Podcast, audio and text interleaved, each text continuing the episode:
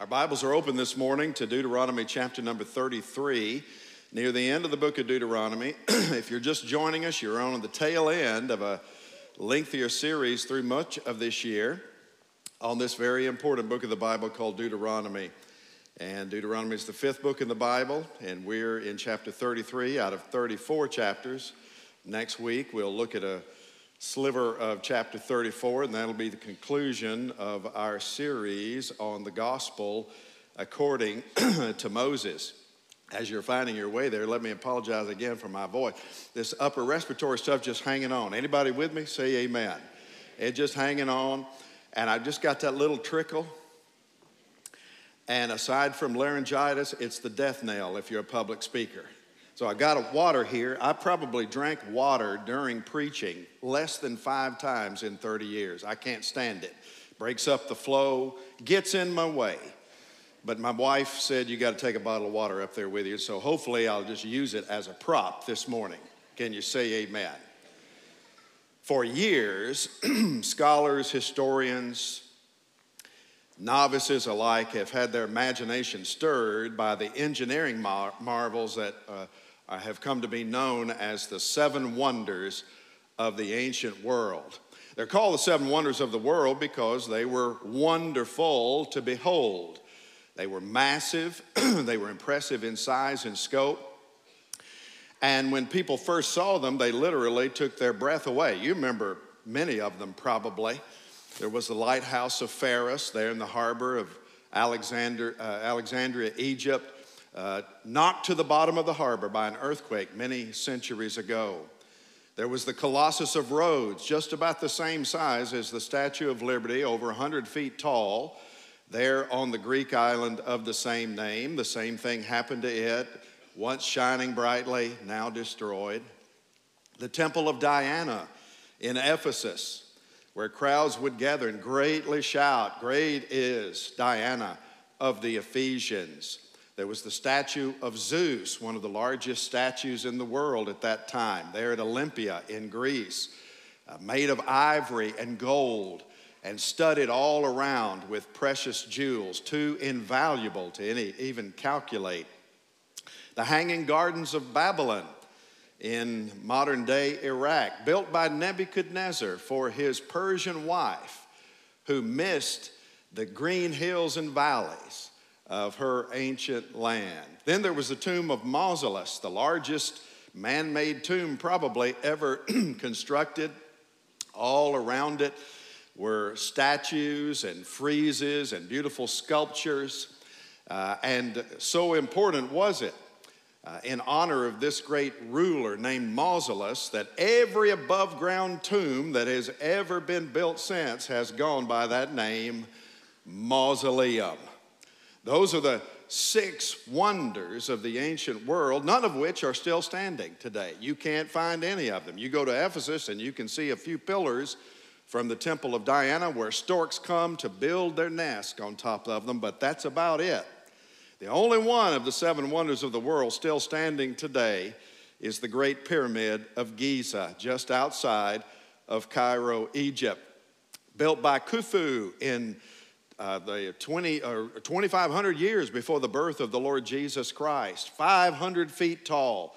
For over 4,000 years, the Great Pyramid was the tallest man made structure in the world. Constructed over 2 million granite blocks, they weighed about three tons each. That's 6 million tons in total weight. It was massive and still is in scope consuming a total area of over 92 million cubic feet. Engineers are still confused today and still argue about how in the world they floated each of those blocks weighing three tons each across the Nile River and how in the world they managed to get the thing constructed in the first place. What you see when you go to Cairo today is but a shell of what the ancient period actually looked like. For when they first constructed it, it was perfectly smooth on every side with a beautiful casing of solid polished limestone so that in the direct sunlight it was so bright a human being could hardly lay their eyes on it for more than a second at a time. As we come to Deuteronomy 33 this morning, we're confronted with the final words of Moses to the people of Israel. Chapter 34 is about the death of Moses, it's historical in nature. Chapter 33 represents the very final blessing of Moses on this second generation of Israelites. And what's important to notice are what his final words are all about.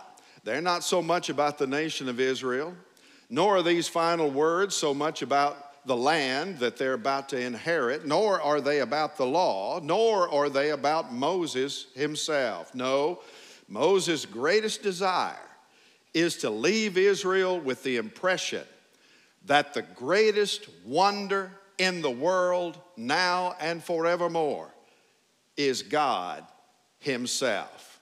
God is the great wonder of the ancient world, of the present world, and of the age to come. Look at what Moses says beginning in verse 26 of chapter 33. Let's stand together in honor of the reading of God's word, those of you that are able. Here's what it says There is none like God, O Jeshurun, who rides through the heavens to your help, through the skies in his majesty. The eternal God is your dwelling place, and underneath are the everlasting arms. He thrust out the enemy before you and said, Destroy. So Israel lived in safety. Jacob lived alone in a land of grain and wine, whose heavens drop down dew. Happy are you, O Israel, who is like you, a people saved by the Lord, the shield of your help and the sword of your triumph. Your enemies shall come fawning to you, and you shall tread upon their backs. Father, thank you for this wonderful description of the power and the majesty and the might and the person of God, not only of who God is, but of what God can do and wants to do in and among his people. Speak to our hearts by your Spirit today. Inspire us, inform us, but most of all, outfit and equip us that we might be the people of God, engaging this world, for the time is short and Jesus is coming. We pray all of this in his wonderful name, and all God's people said, Amen and amen. Thank you, church family. You can be seated. Let me point out two things by way of introduction today from this passage of Scripture. First, is that this final word to Israel comes as a culmination, kind of a high watermark of a series of blessings that Moses is giving to each of the tribes of Israel. I'll leave it to you to read the first part of the chapter, but he begins with a word to Reuben, and then he begins with a word to Judah, and then he begins with a word to Levi, and so on until he completes the list of the tribes of Israel and gives each of them uh, a personal blessing. And then he eventually arrives here, verse 26, to this uh, second and much more general blessing uh, for the people at large. That's the first thing you need to realize that this is a final series of blessings to Moses before he leaves them and before he turns the reins over to Joshua to lead the people into the land of promise. the second thing I'd point out is that Moses addresses this more general blessing, the one that we've just read uh, to an unusual name that we really don't see very often in Scripture, and that is the name Jeshurun, or in the Hebrew, Yeshurun. There is none like God, O Jeshurun. Now, the question is raised when you're reading the Scripture who in the world is that? Who is Jeshurun? well, Jeshurun's kind of a code name for the nation of Israel. Kind of like the Secret Service has code names for presidents, amen? Ronald Reagan was Rawhide. Somebody say amen this morning. John F. Kennedy was Lancer. Richard Nixon was Flashlight or Searchlight. Uh, George W. Bush, Trailblazer. You know what Jimmy Carter's Secret Service code name was? Deacon. Can I have an amen this morning? The one Southern Baptist that we've had in the White House was Deacon. Well, Israel was Jeshurun a name used only four times in the Bible, three of them in Deuteronomy. In fact, these three uses in Deuteronomy all occur in chapter 32 and then chapter 33, and then it's used one more time in Isaiah chapter 44. I think Moses gives the people this name, and Moses is the one who uses it. He's the one who kind of gives it to them. And I think he does so because, in his mind, a, a new generation needed a new name. It was fitting, especially as they were about to inherit this new land. Uh, and so, as they're about to move into this new place, which Moses knew, and he's warned them all through the book, this is a land that is abundant, but it's a land that's full of pagan idolatry. And so, as they prepared to move into this place filled with pagan gods, it's as if Moses is reminding them who they really are. He's reminding them through the use of this name, which basically means upright one or Holy One. That's what the word means holy or upright one. And so, as he renames the people, it's almost as if he's reminding them don't ever forget who you are. Don't ever forget not only who you are, but who God is and what God wants to do with you. You are the upright ones of God, called to be holy to the Lord. Something that he reflects here in the last thing that he says to them in verse 29 who is like you, O Israel, a people what? Saved by the Lord. But here's the thing people are always a reflection of whatever it is they worship. Do you hear me say amen? Everybody worships something, everybody worships somebody, and you'll always be a direct reflection of whatever or whomever you choose to worship. Moses knew that. And that's why the image that Moses leaves with the people before he takes his last breath is this beautiful image of God. It's a description of the character of God and of the power of God that's designed to reflect the uniqueness of God among all other gods that this nation are going to experience in the new land in which they're about to enter. Verse 26 is the key that unlocks the door to the entire chapter. Who is like the Lord? Or, as phrased by Moses, there is none like God, O Jeshurun.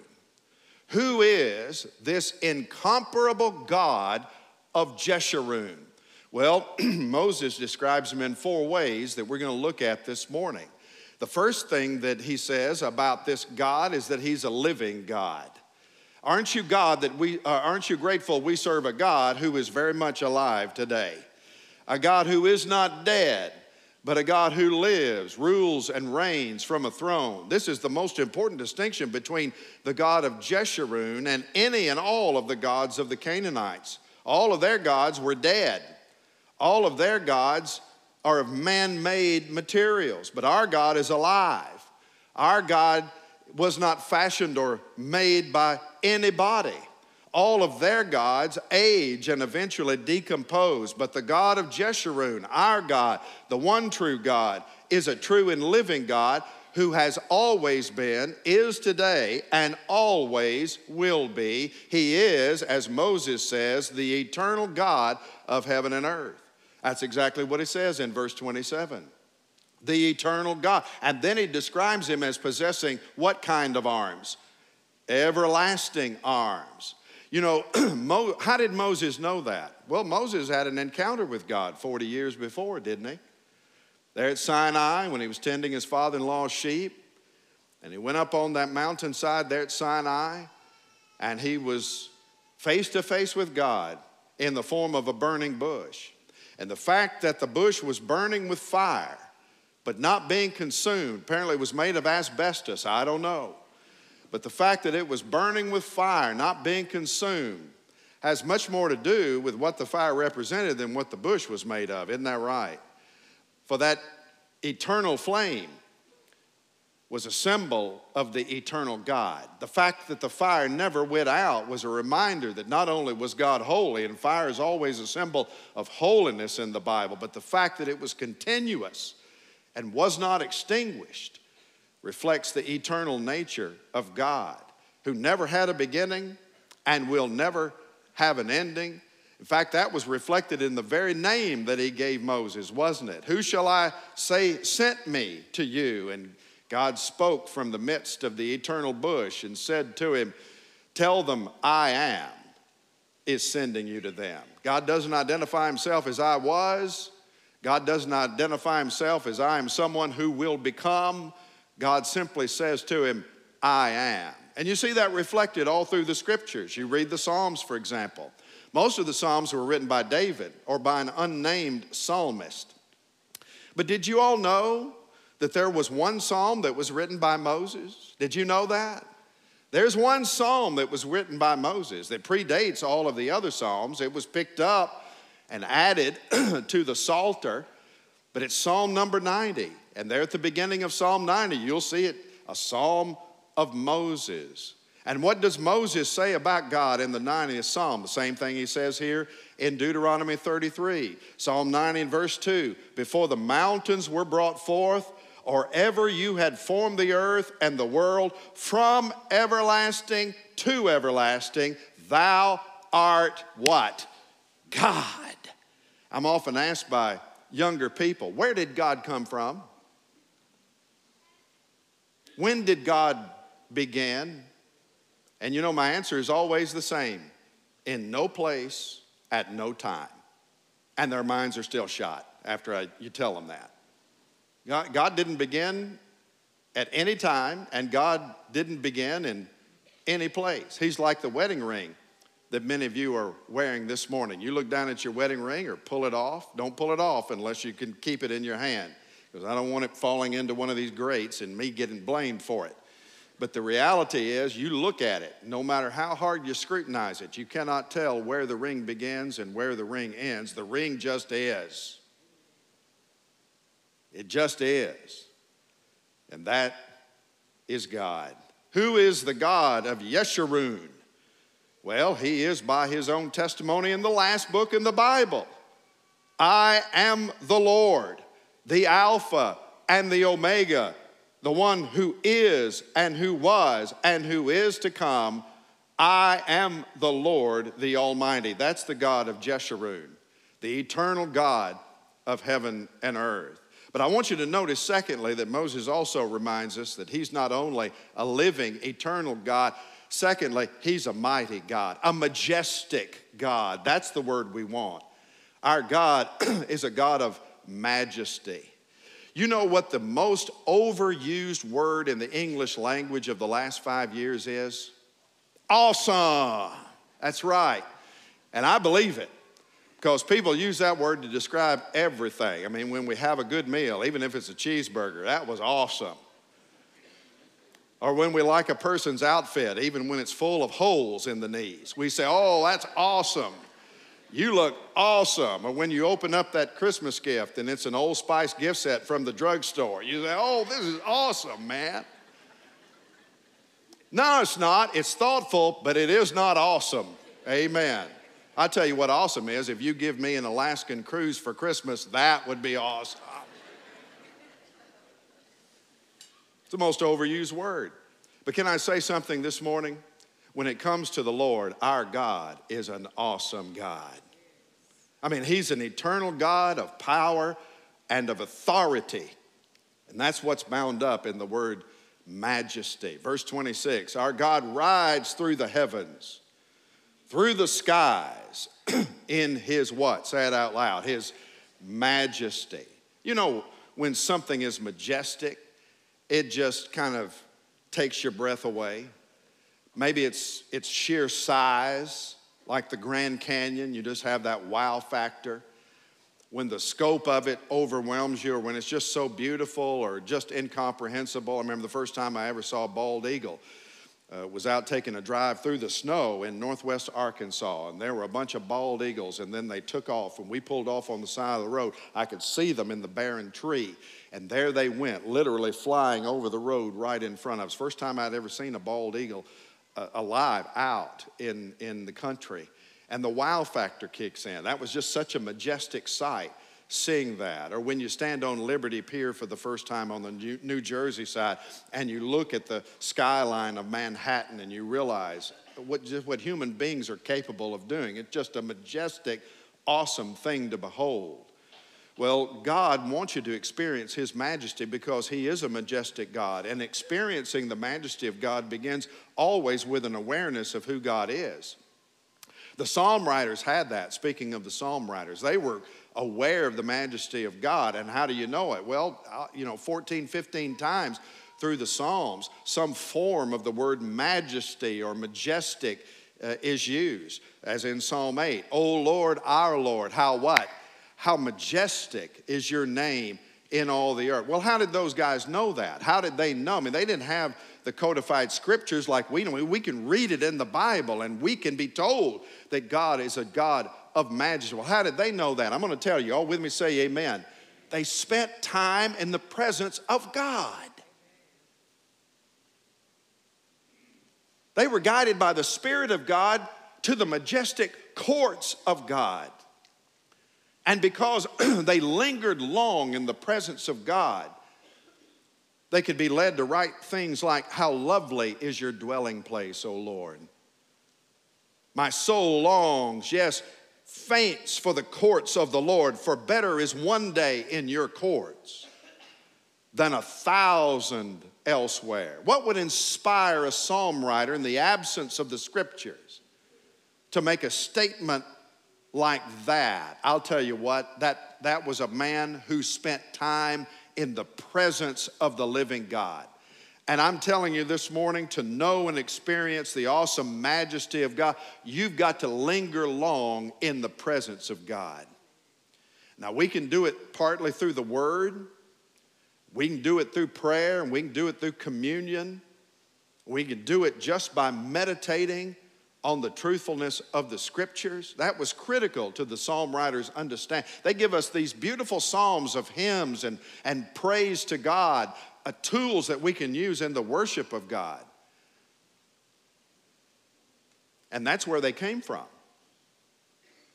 They experienced God, spent time in His presence. And that's where their confidence came from. Many times the psalm writers talk about how depressed they are and how discouraged they are and how on the run they are from their enemies. Where did they get their confidence? Well, they got it because they came to understand how majestic and powerful and awesome their God actually was. And many times you read about that in the Psalms, and they use exactly the same Im- imagery that Moses uses here this imagery of God in his majesty riding across the skies, riding across the heavens.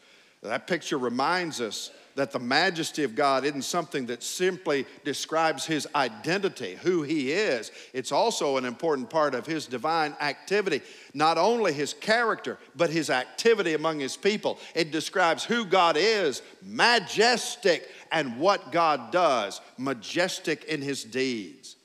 For the God of Jeshurun is not only a majestic living God, that leads us to the third thing, he's also a saving God. He's a God who saves. He rides through the heavens, yes, but for what purpose? Why? Well, Moses answers the question in verse 26. He rides through the heavens to your help. Did you see that? Say amen. It's God riding to the rescue. The Lord, Moses says, is the shield of your help and the sword of your triumph. The, uh, the image there is that of the cavalry charging in. Cavalry riding in when the community is, you know, circle the wagons and they're surrounded by enemies and everything seems lost, and then you hear the bugle blowing and in rides the cavalry. or when air cover finally arrives, right? When air cover and the infantry's pinned down, smoke everywhere, they can hardly see, but there's a guy over there on the radio and he's calling in the air support. And then you can hear the engines in the distance, and here they come, whether they be Apache helicopters or, or fighter aircraft or whatever, they come flying in over the horizon, give some much needed relief to the guys on the ground. See, that's the picture that you have here. This is the picture, by the way, that we have of Jesus Christ, who is God in the flesh at the critical moment near the end of time as we know it. What do you see of Jesus in the book of Revelation? Well, near the end of time, he comes riding out of heaven on what? On a white stallion with eyes like flaming fire, wearing a robe dipped in blood, the Bible says, leading the armies of heaven itself with a name written on his thigh King of Kings and Lord of lords. And that, brothers and sisters, is why there's so much emphasis in Deuteronomy, and not only in Deuteronomy, but in the Bible in general, on not being afraid. What do you and I have to be afraid of with a God like that? Nothing. We can have confidence, even in times of tremendous uncertainty. Why? Because this is a picture of a God who is the security of his people, the protector of his people. Moses describes the Lord here as our dwelling place, our refuge in a time of storm. In other places in the Bible, he's referred to as our rock, our fortress, our defender, our deliverer in one of the most important hymns that's ever been written in the history of the church. A mighty fortress is our God. Martin Luther refers to him as a bulwark, never failing, our helper. He, amidst the flood of mortal ills, prevailing. That's the picture of the God of Jeshurun painted by Moses as he's literally taking in his last breaths on earth. Moses says God supports his people with what he calls everlasting arms. How many of you, as children, remember the strong arms of your father, wanting to have the muscles of your father? Well, God has arms that are everlasting. We sing it that, about it in that old hymn, leaning on the everlasting arms. That's the sword. That's where this comes from, right there, where that hymns come from, uh, hymn comes from, right here out of Deuteronomy chapter 33. And you need not miss the imagery here because Moses is painting a picture, first of all, of a God who rides above us. He rides across the skies and heavens in majesty. But he also paints a picture of a God who is with us, going before us in our times of battle to drive out the enemies. And now he speaks of a God who is underneath us, supporting us with the strength of his strong arm. Man, don't miss that beautiful imagery. He's a God who rides above us in majesty. He's a God who lives with us, driving out our enemies in power. And He is God who's underneath us, supporting us with the strength of His everlasting arms. It's the picture of a firefighter carrying somebody that's weary or wounded from a burning building, or a battlefield buddy who's got a a wounded comrade around his neck, helping him to the helicopter there in the field to get medical assistance. I remember the images of those runners near the end of the Boston Marathon in 2013. That was the Boston Marathon where the terrorist bomb blew up. Many of them were approaching the finish line, mostly exhausted, weary from the exertion of that 26 mile run. And the cameras were rolling there near the finish line, and with the finish line in sight, suddenly, right there on the camera, there's an explosion. You can look at it on YouTube. There was an explosion as that bomb was detonated. And I remember watching the video of some of those exhausted runners. They were already exhausted, they were barely able to put one foot in front of the, uh, of the other. And yet, when that bomb exploded, the shock was so great, you can literally see the runners on the screen, their legs just buckle under the massive force and they went straight to the ground. I'm here to tell you this morning that kind of thing's going to happen to you in life. Maybe not literally. I hope not. But we live in a world where the terrain is pockmarked with landmines all around. World's a dangerous place. Trouble's going to come. Explosions, eruptions, they will occur. But the Bible says God is our refuge and strength, a very present help in time of what? In time of trouble. The psalmist says, I lift up my eyes unto the hills, and from where does my help come from? And he answers his own question My help comes from the Lord, the maker of heaven and earth. He's a majestic God who is a living and eternal God who is most importantly a saving God who meets us right where we are in life. And I'm telling you, even though there may be times living in this fallen world where we may stumble, we don't ever have to fall because the God of Jeshurun supports his people with undying strength contained in what Moses calls his everlasting arms. And can I say this morning that so was it with Israel, so is it with the church of the Lord Jesus Christ. For the God of Jeshurun is our God too. Amen. We are a people saved by the Lord. And whether it's the Lord saving us from our enemies in a new land or saving us from our sins, I'm just saying this morning the God of Jeshurun has the power to save because our God is mighty to save. But there's one last thing that I'll remind you of this morning because it's something that Moses reminds us of.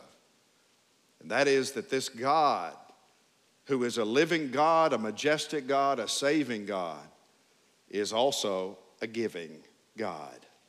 He's a God who not only saves his people, but once they're saved, he graciously and generously provides for those very same people. Look at verse 28. So Israel lived in safety. Jacob lived alone. That doesn't mean that God placed him in solitary confinement. That means that Jacob lived in peace. He lived unbothered in his new land. Israel lived in safety. Jacob lived alone in a land of what? Say it out loud. In a land of grain and wine. I love this picture, whose heavens drop down dew. Isn't that beautiful? See, a big part of Israel's security involved not, God not only going before them to drive out their enemies, but it also involved God dwelling with them to provide for their every need. Remember, this was a good land that the people were entering. It was an abundant land flowing with what? Say it out loud with milk and honey. That's right. That's a picture of abundance. And God had promised them. We've, we've read this for the whole year, all the way through, through the book of Deuteronomy. God says, here's the thing this is what you can expect if you stay faithful to me. Here's the law. I'm giving it to you as a gift to know how to live in a way that honors me as the holy chosen people of God, how to live up to your privileges. Live this way, honor me, reject the false, and you'll never want for a thing. You'll never want for a thing. You'll always be the head, never the tail. Amen.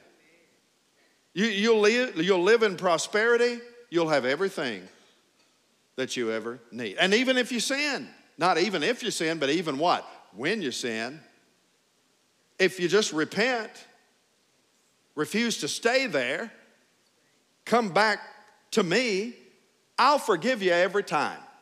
I'll freely forgive you. Not only will I freely forgive you, I will restore your fortunes to you that your sins have eaten up. So, God was not only the source of their security, God was the source of their prosperity as well. he would conquer their enemies and He would renew their resources if they would but remain faithful to Him the heavens would drop down dew on a land of grain and wine flowing with milk and honey. I'm telling you, we're still privileged people today, aren't we? We live in a good land. We live in a good place. We don't deserve any of it. You didn't choose where you were born. God has blessed us. God still provides for his people today. Do y'all believe that? you believe God still provides for His church? That God still gives? God still sustains His people who remain faithful to Him? I hold in my hand right here a check for just a little over $9,000. I have security with me this morning. You know what this check represents? It represents the last payment on decades of indebtedness at Hillcrest Baptist Church. When I drop this in the mailbox tomorrow, we will be a debt free church.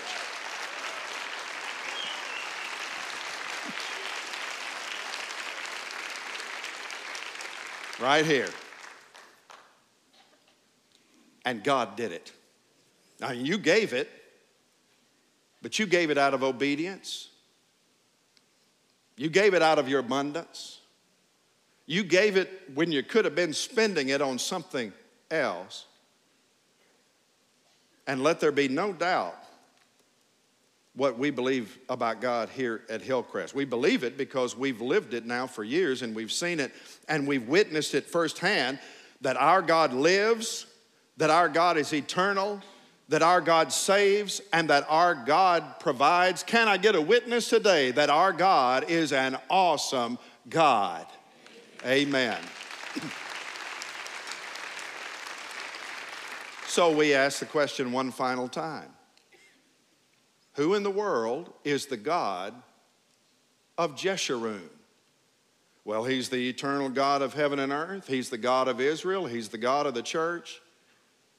But best of all, he's a God who has come near in the person of Jesus Christ, so that by faith, the God of Israel, who is the God of the church, who is the God of Hillcrest, can be your God and my God. It may be the most understated thing Moses says in the whole book of Deuteronomy, but I think it's the most important thing that he says, and you should never forget it. There is none like God. This is his eternal word, and all God's people said, Amen, amen and amen.